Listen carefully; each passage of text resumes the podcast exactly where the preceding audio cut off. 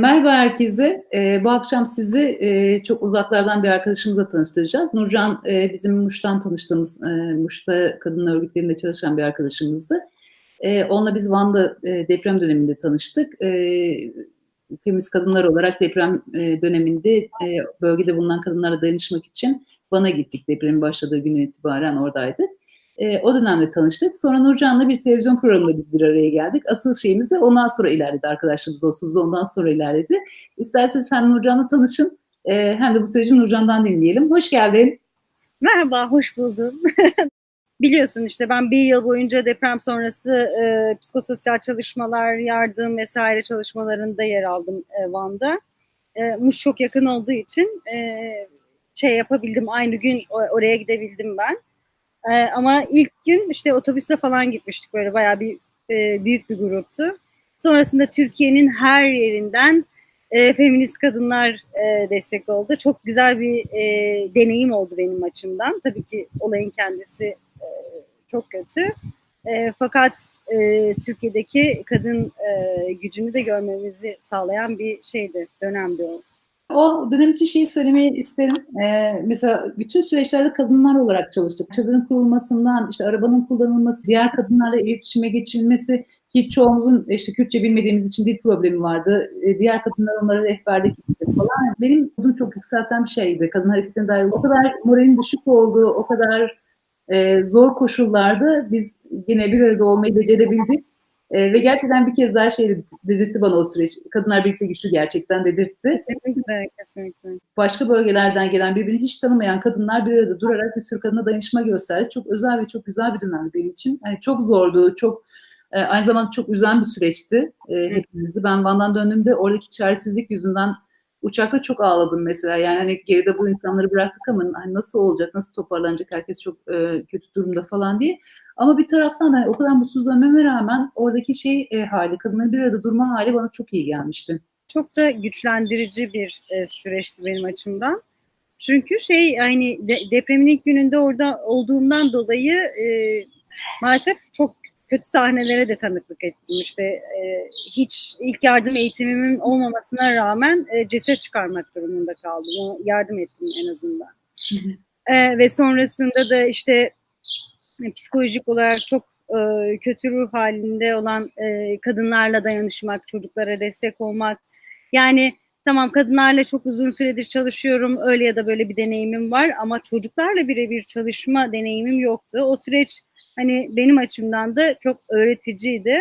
Bir yandan da tabii ki zordu. O duygularla baş etmek, e, o süreci yönetmek, e, bireysel olarak e, çok kötü bir durumda olma e, olmama rağmen başka insanlarla dayanışmaya çalışmak e, hakikaten zordu.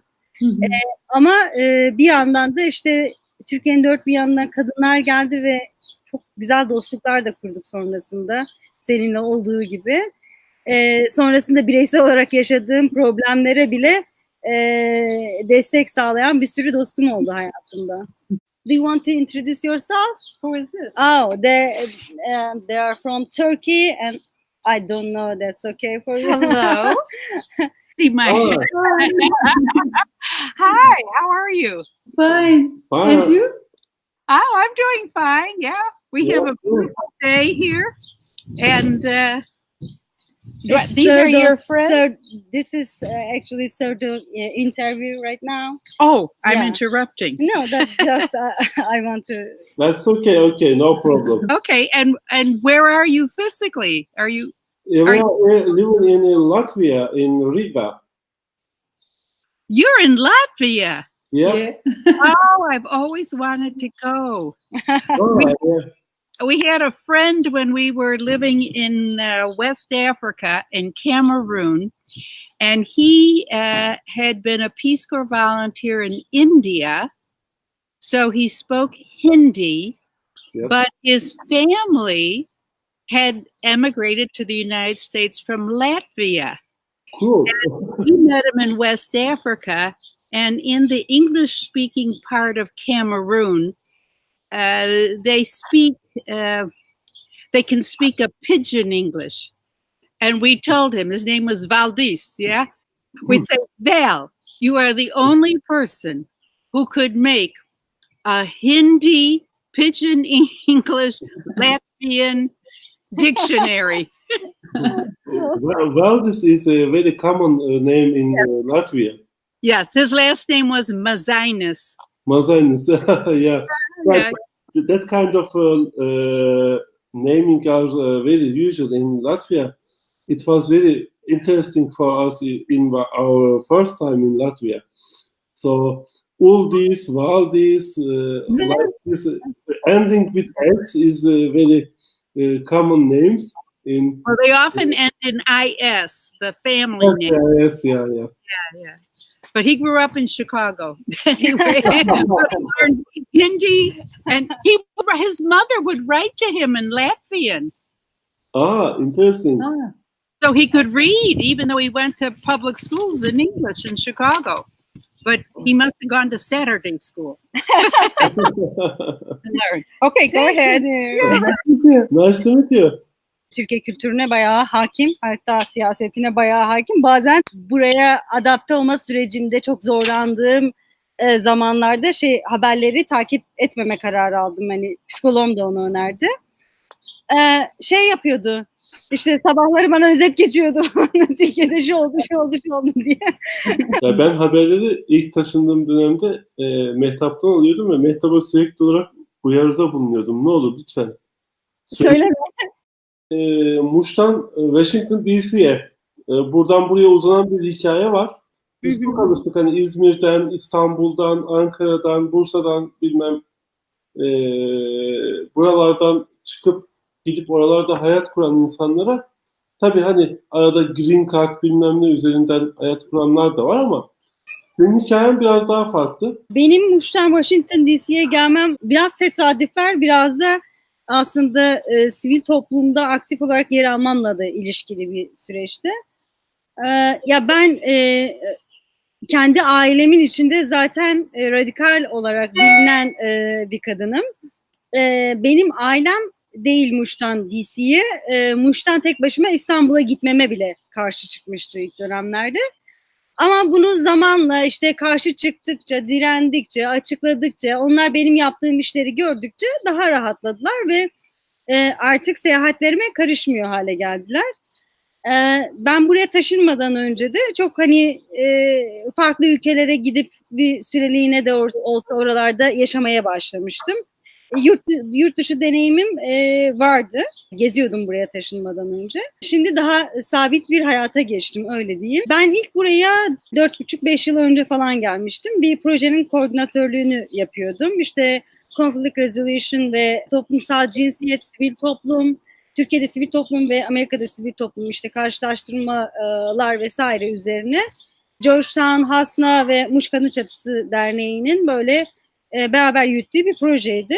Türkiye'den aktivistler, e, akademisyenler onlarla beraber geldik. O zaman ben şey dedim ya ne kadar güzel bir yaşam var burada. İnsan düşünülerek yapılmış.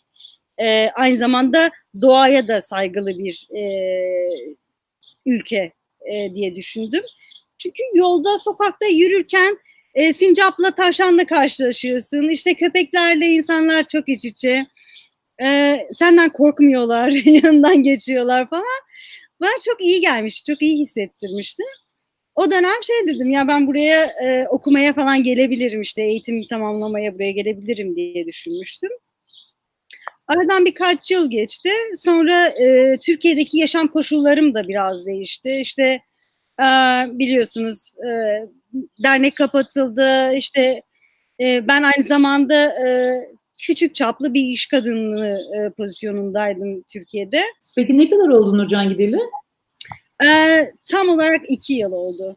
Dil durumun nasıldı? Yani dil konusunda Ya e, dilim çok iyi değildi işin açıkçası. Burada e, geliştirdim. E, ya Afri- Güney Afrika'da bir süre yaşadım dilimi geliştirmek için.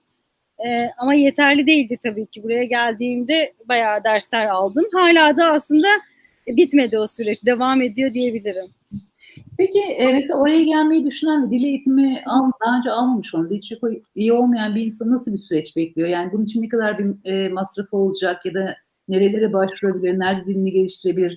Ya da hiç kursa gitmeden orada dilini geliştirme gibi bir imkanı olur mu? Amerika çok pahalı bir ülke. Hı hı. Buraya hakikaten parası olan gelebiliyor. Parası olmayan bayağı bir sürünüyor. Ee, burada çalışan ve burada e, ortalama bir maaş alan insan için e, yaşam koşulları gayet iyi, alım gücü çok iyi. E, ama işte diyelim ki Türkiye gibi ya da işte Orta Doğu e, ya da işte para değeri Amer- dolarla karşılaştırıldığında çok daha düşük olan ülkelerden para geliyorsa o çok işi zorlaştırıyor. Mesela ben ilk geldiğimde Türkiye'den gelen parayla idare ediyordum. Bir kahve içtiğinde hesap ediyordum. O bu e, işte 6 dolar Türkiye ile karşılaştırsam ben 50 lira bir kahve mi veriyorum deyip o kahve böyle şeydi elimde tutup az az içeyim falan gibi e, bir duruma dönüşüyordu. Hakikaten e, öyle bir karşılaştırmaya girdiğinde e, hayat bayağı zorlaşıyordu benim için. Birincisi dil için gelen bir insanın bir yıl burada yaşaması gerektiğini düşünüyorum minimum. Teoride hepimizin bir şey var hani e, ne derler temeli var ama pratikte dili geliştirmek, konuşabilmek, gramerini vesairesini öğrenmek bir yıl gerektiriyor. Ortalama bir hesapla e, bir ayda 3000 dolar gibi bir gideri oluyor.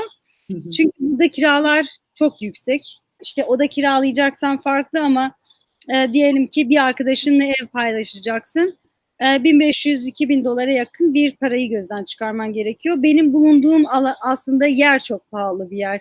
DMV e, alan diye geçiyor işte Washington DC'ye yakın olan yerler. E, yani tabii ki kalacağı eyalete de bağlı ama e, işte kirası, günlük gideri vesairesi e, 3000'i hemen hemen buluyor. 2500-3000 dolar arası bir gideri oluyor. Bizim kazandığımız birim euro, sizin kazandığınız birim dolar.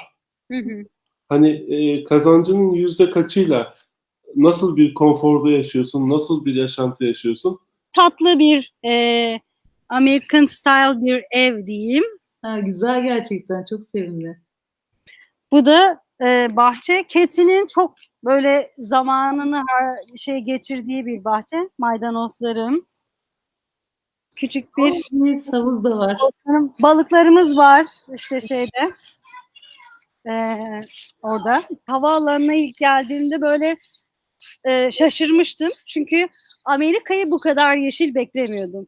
Yani tamam bir coğrafik bilgimiz var okey yeşil falan ama hani sanırım Amerikan filmlerinde de bize verilen izlenim o. Hep ya Chicago'da ya New York'ta belli böyle e, şehrin çok e, e, popülasyonun falan çok yoğun olduğu yerleri falan hep bize gösterirlerdi.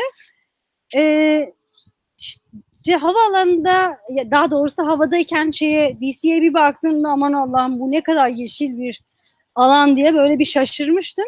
Afrika'dan sonra ilk böyle e, bu kadar doğayla yeşille iç içe olan bir e, ülke görmüş oldum ben de. Buradaki kazancım çok yüksek değil işin açıkçası. Çünkü ben yedek öğretmenlik yapıyorum burada. Ee, ya bir, bir nevi part time bir iş. Ee, gecede okuyorum. Ee, onun için e, normal bir öğretmenin kazandığı parayı kazanmıyorum. Ama normal bir öğretmenin kazandığı para üzerinden değerlendirirsek şunu diyebilirim. E, buradaki öğretmenler çok rahat bir şekilde Avrupa'ya, e, oraya buraya tatile gidebiliyor. İşte çocuklarının masraflarını e, ve giderlerini e, çok rahatlıkla karşılıyor. Yani alım gücü çok yüksek burada. Hı mesela biz Türkiye'de şey e, eti alırken çok hesap ediyorduk. E, burada o, onu hiç görmedim ben. Et fiyatları mesela çok düşüktür. E, domates, biber, patlıcan gibi sebzeler e, biraz farklı satılıyor. Burada işte tek tek alınıyor. Bizden hani kilo işi falandır böyle daha çok. E, böyle tek tek paketlenmiş sebzeler görünce ilk çok garipsemiştim ama şimdi alıştım artık. E, e, genel itibariyle sebze biraz böyle bana daha pahalı gibi geliyor ettense ama şey değil, e, hakikaten böyle e, normal e, profesyonel bir maaşı olan insan burada çok rahat yaşıyor. Ya ama böyle diyorsun da şu anda Türkiye'de hani e, domatesin kilo fiyatı birim fiyat olarak 10 10 lira diyebiliyoruz. Hani patates bu şekilde biber biber 20 liraya vurmuş durumda. Çok üzücü bir şey. Yani e, ben şeyi Türkiye'den gel, gelen parayla artık idare edemeyeceğimi anladığımda iş aramaya başladım. Çünkü dolar 6'yı falan buldu neredeyse. E, hiçbir anlamı yok. Yani Türkiye'den gelen para senin için hiçbir şey. Haftada belki 10 saat çalışsan o oradan gelecek paranın iki katını kazanıyorsun. Tabii tabii. Bir e, başka sorun var. E, ben gittiğim zaman aslında hani Amerika Amerika'da Amerikan toplumunun birazcık da e, daha doğrusu bizim Amerika toplumunun bir kopyası haline gelmeye başladığımızı görmüştüm. Hangi anlamda? Büyük evler, büyük eşyalar, sürekli biriktirme düşüncesi, e, işte arabanın daha büyük motorlusu, e, efendime söyleyeyim e, bilgisayarın daha güçlü işlemcilisi falan sürekli bir toplum tüketim halinde. Hı hı. Ama bir taraftan da şunu görmüştüm. E, isteyen ihtiyaç yani kendi hayatını kuran insanların minimal bir yaşam kurabildiği, bu minimal yaşamın içerisinde kendi hayatlarını kurgulayıp gayet huzurlu, rahat bir şekilde sürdürebildiğini görmüştüm. Burada minimal yaşam var. İki tane çocuklu bir aile 65 metrekare bir evde çok rahat bir şekilde 1 artı 1 ya da 65 metrekarenin içinde 2 artı 1 bir evde e, hayatını sürdürebiliyor. Senin de söylediğin gibi Amerikalıların bir böyle büyük e, sevme merakı var. İşte evler çok büyük. Mesela benim kaldığım ev Türkiye'deki işte villalara benzer e, bir ev. Neredeyse öyle diyeyim. Çok şanslıyım. Benim bir arkadaşım burada kalıyordu işte e, onun yanına geldim falan. E, benim koşullarım farklı ama buradaki bir e, büyük evi, şehre yakın bir evi e, karşılamak hakikaten çok zor. E, ama şeyde kırsalda böyle koca evler yapıyorlar. İ, inanamazsın. İki kişi yaşıyor, üç kişi yaşıyor ama 7-8 odası var. E, neredeyse bir futbol e, sahası kadar şey var. Bahçesi var, böyle güller, çiçekler vesaireler. Yerlerde e, hocalarımdan birinin böyle kafası bozuktu ne oldu falan diye sorduğumda şey dedi ya komşularımdan biri beni şikayet etmiş. E, neymiş efendim çimlerin çimlerim uzunmuş. Ben onları kesmek istemedim çünkü şekli hoşuma gidiyordu falan. Burada işte şeylerinize, bahçelerinize falan çok iyi bakmanız lazım. Her yer böyle rengarenk falan oluyor. Toplum olarak e, yemek konusunda hassasız. E, çok çeşitli kültürlerimiz evet. var. Hani e, bütün bölgelerde, bütün geldiğimiz yerlerde ama ortak noktamız genel olarak Anadolu insanları olarak et ve et yemekleri. Tabii et yemeği dediğimiz zaman e, bir Avrupa'nın ya da bir e, Batı'nın aklına geldiği standart şeylerin çok dışında biz eti kullanabiliyoruz. Evet. Hatta etle birlikte bakliyat da bizim için vazgeçilmez bir ikinci besin kaynağı. İlk zamanlarda neler yaşadın? İlk geldiğim zamanlarda böyle işte biliyorsun McDonald's'ır, e, diğerleri e, şey yapabiliyordun işte gidip orada çok daha ucuz e, fiyatlara yemek yiyebiliyorduk. Dışarıda yemek yemek burada çok pahalı e, ve Amerikanlar bunu çok sık yapıyor. Ben e, Amerikan yemeklerini işin açıkçası sevmedim. E, ama burada dünya mutfağını bulabiliyoruz. Şöyle, öyle bir avantaj var. Geçenlerde e, falafel almaya e, gittiğimde şey dedi ya işte falafelde ne var neli falafel falan diye soruyorum. Ee, bilmem neli Amerikan sos diyor tamam mı? Onu bir Amerikanlaştırıyor falan. Allah Allah dedim Lübnan'ın yemeğini bir Amerikan şey yaptı. Ama bunu şey yapmak için değil, e, asimile etmek için değil. Hakikaten özümsüyor. Onu satarken e, evet bu Lübnan yemeği ama işte Amerikalıların da şöyle bir e, şeyi var, katkısı var e, diyor. E, yani burada yemek konusunda çok ciddi problemler yaşamadım. Çünkü burada işte Türkiye'den gelen ürünleri de bulabileceğim marketler de var. Asimile etmekten çok Nurcan, e, genel kitlenin tüketim alışkanlığını da e, alışkanlığına göre onu modifiye ediyorlar bence. A- aynen öyle yapıyorlar. Onu mesela e, fast foodlaştırıyor. Daha hızlı tüketilecek hale getiriyor, paketleştiriyor falan. Hakikaten çok takdir ettiğim şeylerden biri e, çok sıkı bir denetim var. Mesela biz Tayland'da Tayland yemekleri yiyemedik. Açtık ya hakikaten böyle bir İtalyan mutfağı arıyoruz. Pizza, makarna hani bildik şeyler yiyelim de e, güme gitmeyelim diye. E, çünkü yani ben şey e, hani sokak yemeği denemeyi seven bir insanım hakikaten. Ama Tayland'da e, hijyen kurallarına çok uyulmuyordu. Gördüğüm bir sürü şeyden sonra bunu söylüyorum. Burada e, Tayland mutfağı, işte Hindistan mutfağı, bütün mutfakları çok rahat bir şekilde deneyebiliyorsun. O imkan var. Diğer sosyal haklar nasıl?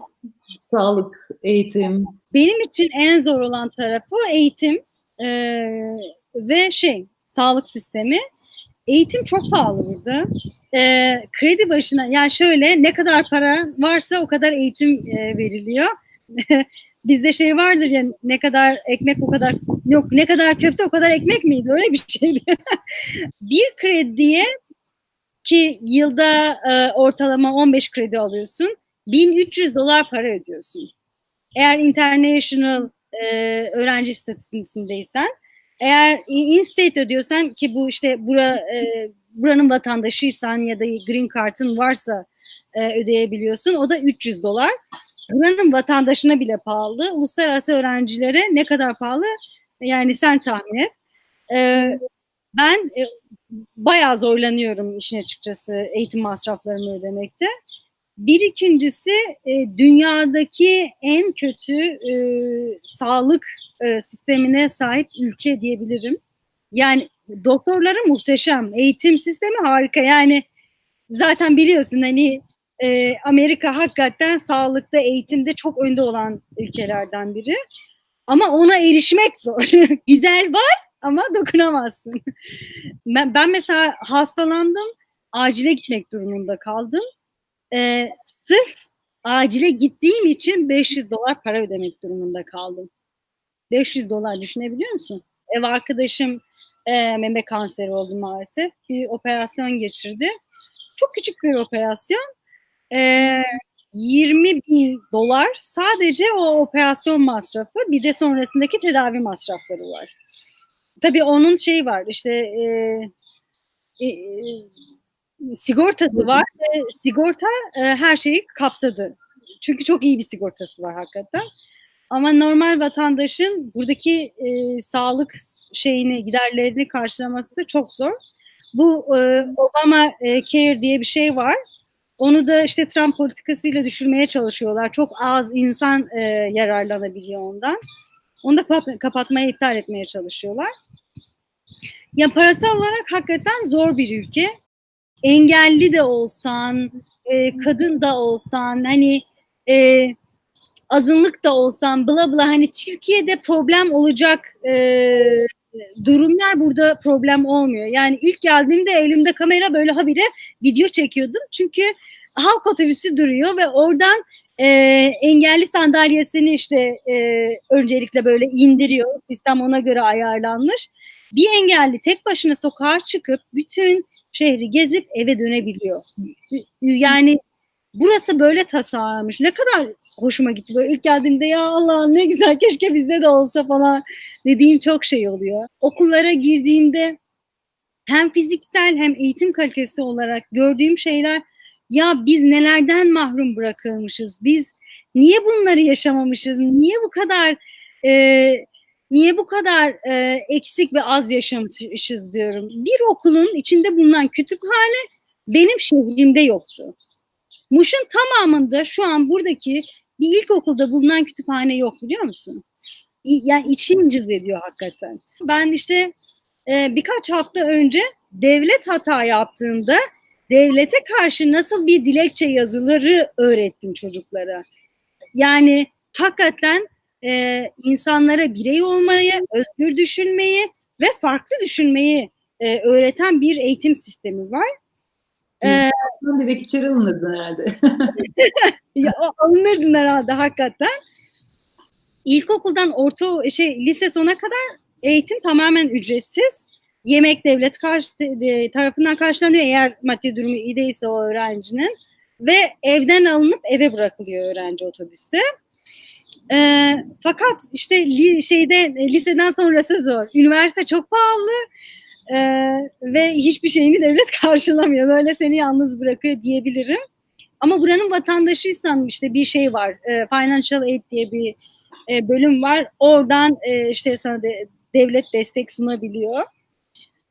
Ee, üniversiteler de çok iyi fakat şeyi çok zor. Yani o derslerden geçmek çok zor. Biz Türkiye'de mesela e, az çok bir şey yapmışsan işte yüzde elli sınavlardan aldıysan geçiyorsun. Ee, burada ise bir sınavdan geçmek için minimum yüzde yetmiş beş alman lazım sınavlardan ve onun dışında bütün bu araştırma ödevlerini e, ve normal diğer ödevlerinin hepsini zamanında ve doğru bir şekilde teslim etme, etmiş olman gerekiyor. Buradaki bir üniversiteden mezun olan insana hakikaten böyle bir saygı duyuyorum yani. Çok zor çünkü. e, tasarlanan düzen, e, yapılan şehirler, şehirleşme, e, çevre düzenlemesi bunları parayla yapamazsın. Bu başka bir kültür, e, başka bir e, evet. toplumsal e, bir bilinç. bilinç ya da toplumsal bir anlaşma gerektiriyor. İlk defa Amerika'ya, senin bulunduğun bölgeye gelecek insanlar için altın niteliğinde verebileceğin hani tavsiyeler nelerdir? Böyle kısa kısa 3-5 maddeyle. Birincisi eğer dil okumaya geliyorsa e, devletin e, açtığı dil okulları var. International öğrencilere de açık. Onlardan faydalanabilirler. Bütün şehirlerde bu var.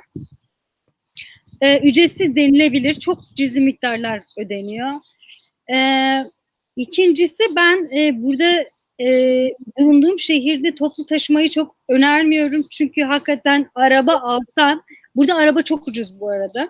Yani Türkiye'de e, e, ne orta sınıfın arabası oluyor. Burada bütün öğrencilerin arabası var. Öyle diyeyim. Çok fiyatlar ucuz. 6 bin, 7 bin dolara hatta 3 bin dolara araba alabiliyorsun ve gaz çok ucuz. Benzin. Be benzin. evet. Gaz dediğin zaman Türkiye'de LPG anlatıldığı için. Evet, evet. Haklısın ya. ee, benzin e, çok ucuz Amerika'da. Yani Türkiye'de ben araba kullanıyordum ve arabamı fullemeyi e, düşündüğümde hakikaten böyle bir ay sonunu mu beklesem diye düşünüyordum. Burada öyle değil. E, çok ucuz. E, arabayı 25 dolara fulluyorsun ve 25 dolar burada çok bir şey değil. E, işte bir saatte e, 15-20 dolar arası insanlar kazanıyor ortalama olarak. E, ve şey e, hani buradaki problem aslında şey e, park yani parka para ödüyor insanlar. Birincisi toplu taşıma yerine e, özetlersek e, bireysel olarak araba kullanmaları hemen hemen e, denk geliyor ama daha kolaylaştırıyor çünkü toplu taşıma kullanmak çok daha fazla zaman alan bir şey. İngilizce e, kursuna gidecekse devlet e, kurslarından yararlanması. E, bir de e, şey var. E, mesela burada sokak yemekleri çok daha ucuzdur restoranlardansa ve e, fast food e, satan yerler çok daha ucuz. Çünkü sen bir restorana oturduğunda artı e, tip ödüyorsun. E, ve artı e, şey ödüyorsun, vergi ödüyorsun. Bu artı artılar e, şeyi bayağı e, fiyatı bayağı değiştiriyor. İşte menüde şey yazıyor, e, yemeğe 10 dolar yazıyorsa ona yüzde 20 vergi ekliyorsun e, ve yüzde 20 e, bahşiş. Bahşiş. Aslında benim İngilizcem o kadar gelişmiş durumda değil. Sadece bir anlı insanın aklına gelmiyor öyle diyeyim. O bahşişi de ekleyince bayağı o restorandan çıkışın pahalıya mal oluyor. Onun için daha böyle ayaküstü de e, fast food satan yerler var. E, işte sandviçler falan bunlar çok daha ucuza mal edilebiliyor. E, bir de tabii ki şeyler var. E, ya buraya gelmenin çok kolay bir yolu var işin açıkçası. Ben bunu bilmiyordum hiç. Hani benim zaten şeyim vardı.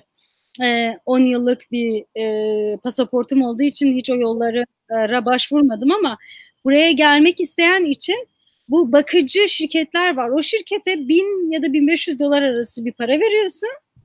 O şirket sana iş buluyor. Sen uçak biletini alıyor. Bütün pasaport işlemlerini, her şeyini hallediyor ki kendi başına yapsan hakikaten oradan buraya ben e, geldiğimde 2000 dolara yakın bir uçak bileti ödemiştim.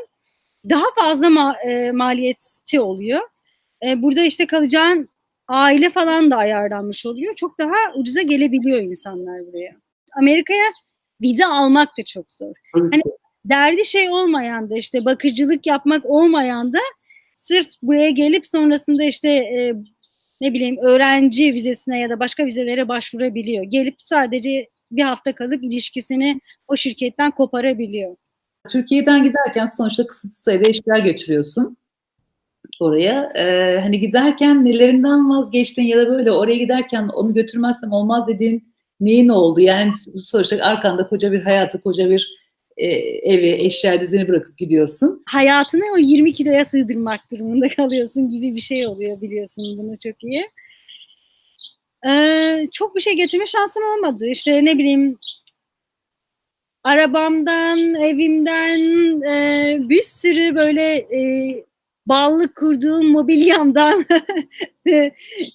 bir sürü şeyimden vazgeçip geldim. Dostlarımdan, arkadaşlarımdan. Ya onlardan vazgeçmedim ama geride kaldılar biraz öyle oldu. Bu kadar şeyi geride bırakmana değdi mi? Hayat standartı e, gerçekten çok daha iyi e, şey açısından bakarsak. işte kafam rahat. E, daha kendime zaman ayırabiliyorum. İşte burada mesela yüzmeye gidebiliyorum, yogaya gidebiliyorum. E, kitap okuyabiliyorum. Buraya geldikten sonra sanırım bir 10 yıl içinde okumadığım kitabı 2 yıl içinde okumuş oldum. Bu benim için büyük bir farklılık. Ee, bir de şey yapabiliyorsun. E, Türkiye'yi dışarıdan izleme şansım da biraz oluyor. Hakikaten ne oluyor, ne bitiyor.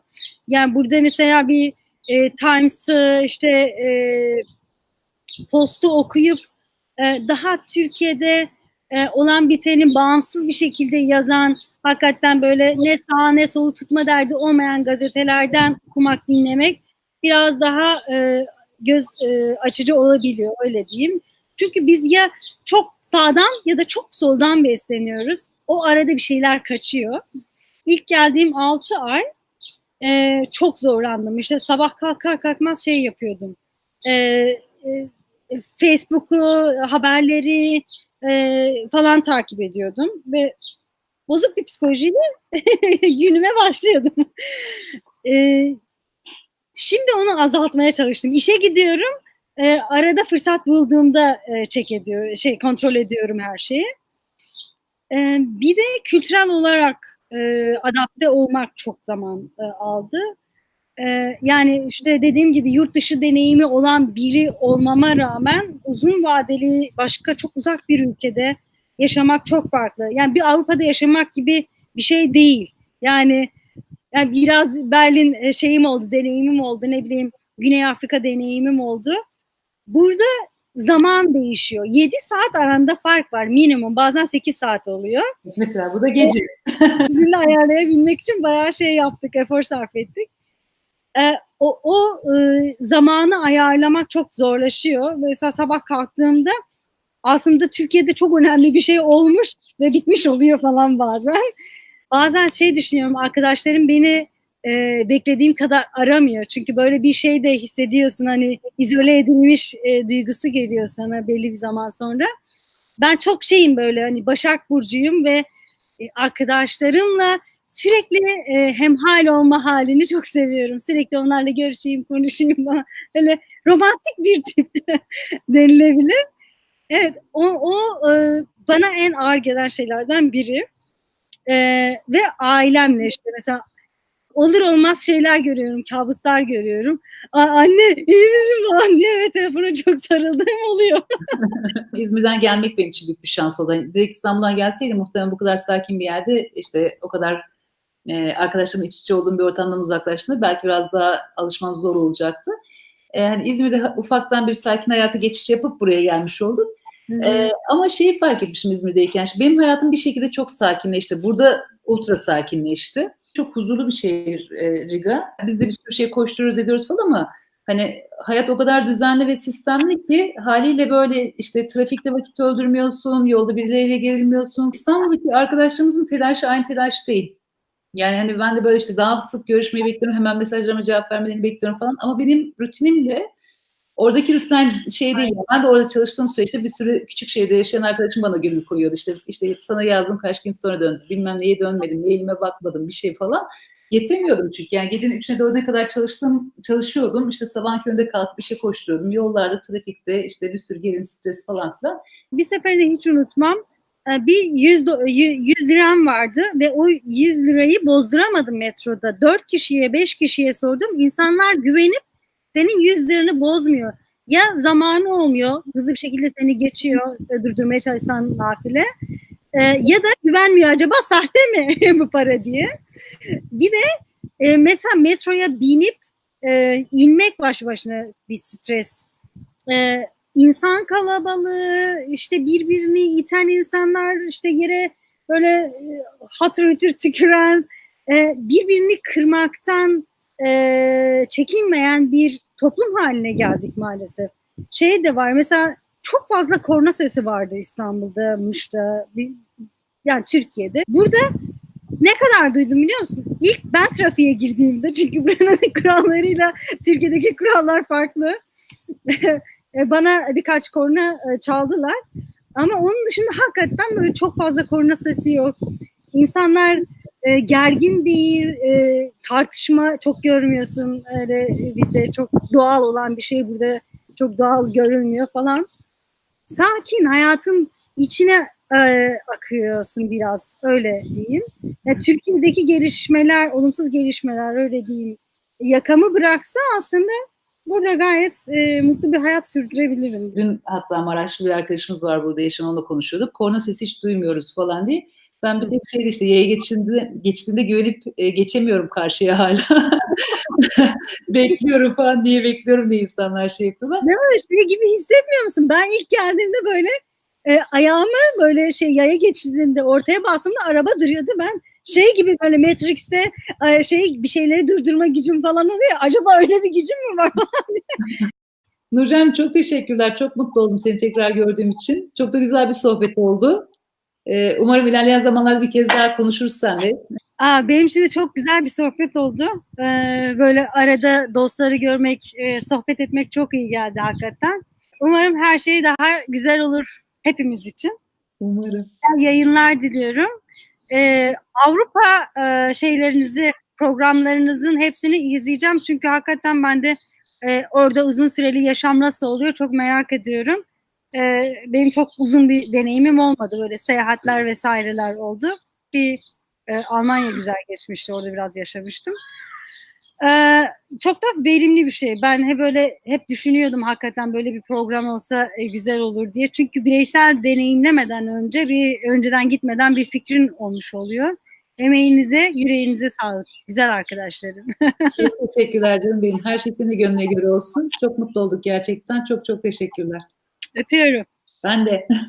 Bitirdik değil mi? Şimdi Fransa'ya gelme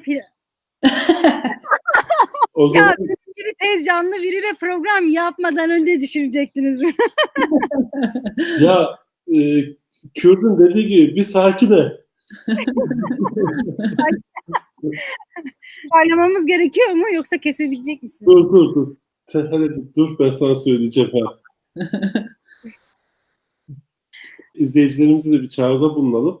Kanalımıza abone olmayı, bildirim zilini açmayı lütfen unutmayın e, gelecek videolardan haberdar olmanız ve bizim e, videolarımızı sizin gibi ilgilenen insanlara e, ulaştırmamız için hem abone olmanız hem beğendiyseniz e, beğen tuşuna basmanız önemli. E, şimdiden teşekkür ediyoruz yayını izlediğiniz için. E, yeni videolarda görüşmek üzere. Bu arada şeyi de duyuralım çok özür dilerim. E, artık Instagram ve Facebook'ta da sayfalarımız var. E, bir Avrupa macerası olarak biz oralardan da takip edebilirsiniz. Oraya da bekliyoruz. Görüşmek üzere diliyoruz. Diyoruz. Hoşçakalın. Adreslerimizi de e, yoruma atacağız. Evet. Soru sorabiliyoruz değil mi size oradan? evet. Beğen video. Bitirdik değil mi? Senin bayağı zamanını alacak burayı editlemek ya bu videoyu. Aynen. Ne videoları editledik. Yani bir de bir arkadaşlarla oturduk içtik röportaj yaparken. Neydi konu, ne yapıyorduk falan kaydı gitti. Ben arada gittim geldim marketten biralar alındı. Onlar şaraplar açtı falan. Yemek yaptılar. Metan mutfaktan bağıra bağıra konuşuyor. Öbürü orada. Diğeri sigara içmeye gidiyor. Biri tuvalete gidiyor. Ben böyle toplamaya çalışıyorum. Ya Mehtap gerçekten mucize yarattı o videoda. Oradan video çıkardım ben ama yani.